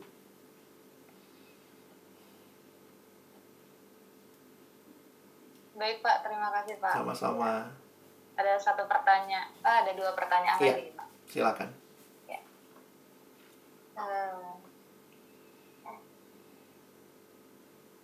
Di dalam penyampaian khotbah lintas generasi, bagaimana khotbah itu masuk untuk semua kalangan? Apakah ketika ada anak-anak di ibadah, penyampaian khotbahnya harus seperti guru sekolah minggu atau ada hal lain? Ini pertanyaannya, Pak. Saya harus katakan ini sangat tergantung konteks di mana teman-teman hadir berkhotbah dan kebiasaan yang ada di situ. Saya tidak bisa tutup mata, kebaktian umum di gereja-gereja Injili itu untuk orang dewasa. Karena sebenarnya remaja ada kelasnya. Sebenarnya sekolah minggu ada kelasnya. Tapi seringkali ada orang tua yang mungkin karena habis gereja mau pergi sama anak, jadi anaknya ikut kebaktian umum. Pernah ketemu gitu nggak di gereja tempat kita praktek? Karena kalau remaja kan pulangnya nanti lebih lama, padahal papa mamanya enggak, pulang gereja kita langsung pergi. Jadi anaknya hari itu enggak masuk yang sekolah minggu, enggak masuk ke sekolah minggu, yang remaja enggak masuk ke remaja, lalu ada di ibadah umum. Nah, saya pikir enggak tepat juga kalau tiba-tiba di ibadah umum kita jadi guru sekolah minggu, adik-adik gitu ya. Karena memang itu dikhususkan sebenarnya untuk dewasa. Makanya saya jujur jadi bertanya ya, sebenarnya di mana gereja yang benar-benar mimbarnya itu lintas generasi? Kalian ketemu nggak? Kalau ketemu nanti bisa cerita. Saya ketemunya banyak justru di gereja-gereja di luar negeri. Waktu saya studi di luar, itu memang mimbarnya lintas generasi setiap minggu pertama. Minggu pertama tuh nggak ada komisi. Setiap bulan minggu pertama nggak ada komisi, semua gabung di ruang utama. Sehingga pendetanya harus berkhotbah lintas generasi dan memang tanda kutip. Beberapa kali dia jadi seperti guru sekolah minggu. Gereja itu, apalagi di Inggris ya, gereja itu nggak ramah anak. Bener nggak? Coba, anak kecil, begitu dia berdiri, bangku gereja itu lebih tinggi dari dia. Jadi gereja itu nggak ramah anak. Langsung pendetanya hari itu bilang, semua anak-anak di bawah 10 tahun berdiri di atas kursi. Wah, itu kalau di luar negeri bisa tuh begitu ya. Kalau saya di gereja Anglikan ya, yang sangat kaku. Tapi hari Minggu itu semua anak-anak berdiri di atas kursi. Karena pendetanya bilang, selama ini kalian nggak bisa lihat kan? Ayo, berdiri di atas kursi. Jadi semua anak-anak berdiri, seneng gitu ya. Lalu pendetanya khotbah. Terus ada pembaptisan anak. Waktu pembaptisan anak malah begini. Semua anak-anak maju ke mimbar. Majulah anak-anak ke mimbar. Lihat anak kecil itu dibaptis. Lalu dijelasin apa itu baptisan. Jadi memang ada bagian-bagian dalam khotbah lintas generasi yang akan mungkin membuat kita jadi seperti itu. Tapi, nah ini balik lagi. Saya belum melihat di gereja Injili di Indonesia, termasuk yang teman-teman praktek, mereka melakukan khotbah lintas generasi di kebaktian umum. Kebaktian umum itu biasanya untuk orang dewasa, lalu yang lain masuk komisi. Nah, mungkin itu kali tanggapan saya secara umum ya. Jadi, lihat konteks, tapi juga kalau memang benar mau khotbah lintas generasi, ya itu seperti contoh-contoh itu kadang mungkin jadi anak kecil, tapi kemudian nanti bisa begini ya. Jadi anak kecil, tapi kemudian bisa khotbah ke yang besar juga, ke yang lain juga. Misalnya setelah kasih poin-poin, anak kecil kan harus sesuatu yang repeatable dan gampang diingat. Tuhan Yesus mengasihiku. Oke, semua bikin hati, bikin hati. Tuhan Yesus mengasihiku, ya. Oke. Oke, sekarang Bapak Ibu sekalian, nah kalau besar ya. Ayo, sekarang Bapak Ibu sekalian, ayo dukung anak-anak kita. Apa? Tuhan Yesus mengasihiku. Jadi ada bagian melibatkan jemaat. Jadi bukan cuma jadi sekolah minggu lalu yang lain nonton, enggak. Nanti kemudian habis itu kita bisa kasih pesan yang relate sama yang dewasa. Mungkin seperti itu.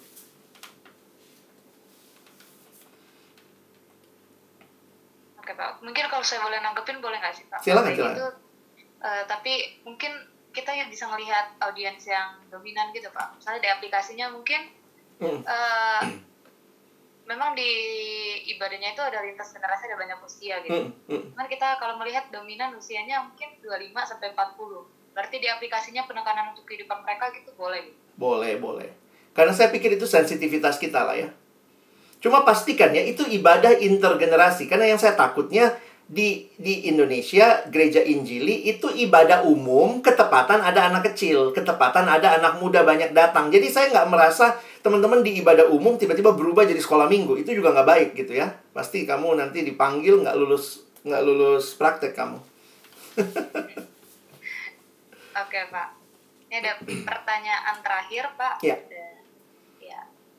Tadi Bapak sampaikan bahwa ketika harus berkhotbah kepada audiens lintas generasi, di bagian aplikasi pikirkan sesuatu yang relate dengan semua generasi. Ya. Apakah tidak akan pergi kepada kecenderungan pertanyaan yang bersifat umum dan kurang spesifik dan mengena kepada audiens? Bagaimana cara Bapak menyikapinya? Ya, saya balik lagi ke prinsip saya. Cuman something for everyone lah. Kalau benar-benar mendalam, saya perlu percakapan khusus dengan dia. Saya mungkin butuh kelas katekesasi dengan dia. Jadi tidak mengandalkan semua ibadah intergenerasi. Kalaupun saya melihat di beberapa kali ibadah, ada orang anak kecil yang ikut, lalu saya tadi khotbahnya cukup untuk orang dewasa. Saya beberapa kali ya, ini pengalaman ya, setelah ibadah, saya ngobrol sama anak itu. Tadi dapat apa pas om khotbah? Panggilnya om gitu ya. Tadi dapat apa waktu saya khotbah? Karena kadang-kadang saya sadar betul gitu ya. Saya tadi khotbahnya memang hanya untuk orang dewasa, tapi ada dia di dalam. Nah, di situ kadang saya juga dapat respon yang kadang-kadang itu melampaui yang saya pikirkan. Jangan sepelekan anak kecil, jangan sepelekan anak remaja. Khotbah yang kayaknya untuk orang dewasa pun, Tuhan itu memberi otak pikiran yang sama sebenarnya untuk menangkap. Jadi memang yang anak kecil ataupun anak remaja itu kurangnya masalah pengalaman. Apalagi dalam penelitian, otak remaja sama otak orang dewasa itu sudah sama, persis. Masalahnya isinya banyakkan orang dewasa. Jadi saya akhirnya tidak takut khotbah agak berat, kalau pakai istilah agak berat, ke anak remaja. Karena dia bisa ngerti kok. Otaknya itu sudah mampu. Masalahnya mungkin pengalaman hidupnya belum banyak, sehingga data-data hanya jadi data. Nah, bagaimana kita berkhotbah dengan bijak dan memberikan pertanyaan-pertanyaan yang tepat untuk aplikasinya. Jadi saya sadar betul, tidak bisa memuaskan semua hal, semua orang. Kadang-kadang kita akhirnya mengambil pilah memilah gitu ya. Nah, ini yang saya kembalikan ke teman-teman. Dalam hikmat Tuhan, apa yang akan kamu lakukan? Ada satu contoh di YouTube sebenarnya, tapi maaf, ini gerejanya mengakui LGBT. Nah, itu bagi saya jadi menarik ya. Tapi khotbah lintas generasinya jadi menarik. Kalian bisa search, tapi saya sekali lagi ingat ya, ini saya tidak setuju ajaran gerejanya. Tapi perhatikan pendetanya, dia menggunakan yang namanya message for all ages. Message for all ages. Tokohnya itu namanya Jim Kate, ya. Nah, tapi dia bahkan ngajarin LGBT sama anak sekolah minggu, begitu ya. Setiap kali khotbah, nah memang ini gereja model baptis. Jadi setiap kali khotbah, sebelum khotbah umum, dia akan khotbah dulu sekitar 5 menit kepada anak kecil. Lalu anak kecil keluar, pindah ruangan. Nah, itu model gereja-gereja yang seperti itu. Nah, silakan kalian bisa cari. Tapi sekali lagi ingat ya, saya tidak setuju pengajarannya dan itu tidak tepat ya. Kalian harus lihat aja cara-cara mereka merelate message buat anak kecil. Ya, kira-kira begitu. Oh, Naomi angkat tangan. Ya, Bang. Boleh satu saja, Bang? Boleh ya, Bang? Oh, saya yang boleh, Tamara lah. Setelah Tamara. Boleh, Kak. Oke, ini sebenarnya pertanyaan yang mendasar. Mohon maaf sebelumnya jika memang tadi Bang Alex sudah menerangkan mungkin di depan sekali gitu ya. Tapi ini saya mungkin kalau Bang Alex tadi sudah menerangkan, mungkin saya masih perlu pendalaman lagi gitu, Bang. Yeah. Tadi beberapa kali Bang Alex mengatakan bahwa memang Yesus sendiri itu dia berkhotbah itu yang membantu orang itu lintas generasi. Terus kemudian ada beberapa gereja yang secara khusus dalam mungkin minggu pertama atau minggu berapa itu mereka khusus menyelenggarakan lintas generasi. Nah, mungkin akan gereja-gereja Injili mungkin akan menemukan sebuah rasionalisasi yang kuat jika mungkin kita tahu mengapa kita sebenarnya, kenapa khotbah lintas generasi ini penting gitu, Bang. Pertanyaannya? Bang, mengapa khotbah lintas generasi ini penting dan perlu dilakukan oleh gereja? Oh.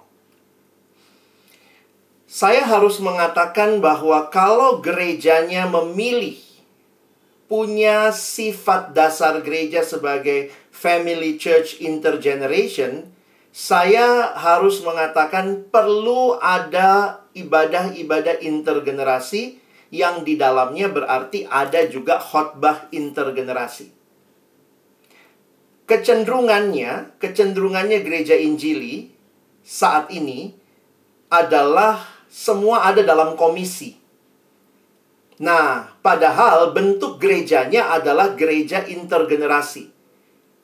Jadi bagi saya akan sulit sekali melihat intergenerasinya pada waktu semuanya hanya di komisi masing-masing. Oke, saya mungkin bicara lebih terbuka begini ya.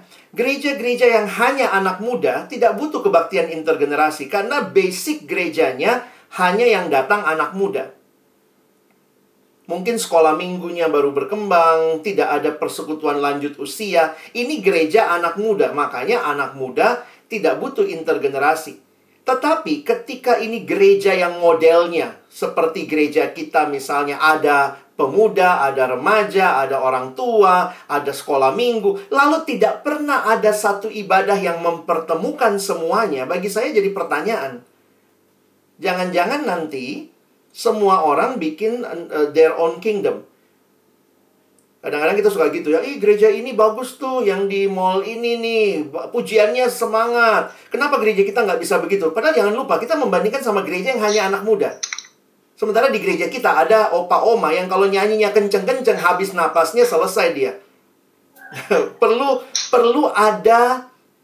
Perlu ada kesensitifan intergenerasi yang menyatakan kita sebagai satu keluarga tubuh Kristus.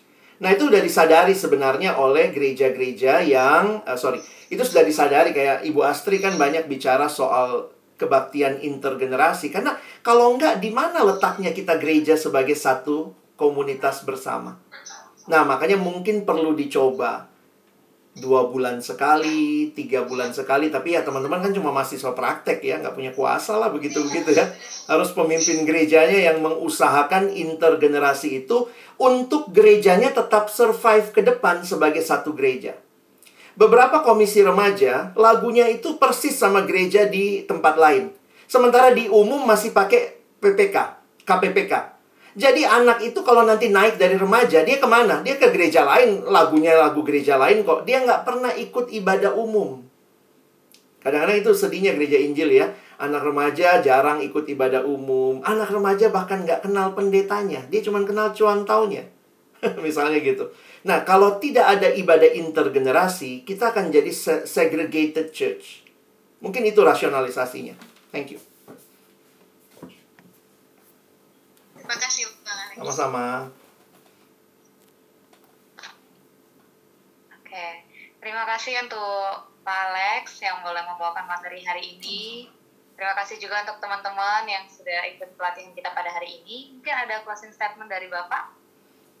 Iya, mari berjuang untuk terus punya sensitivitas di hadapan Tuhan, di hadapan jemaat yang kita layani, supaya Tuhan pakai kita semakin efektif bagi pelayanannya, membawa jemaat kita bertumbuh di dalam Tuhan. Thank you. Oke. Sebelum kita menutup pelatihan kita, kita boleh foto dulu. Yeah. Teman-teman yang belum on cam boleh on cam. Kalau foto semua generasi ya. Opa-oma malah suka banget foto-foto.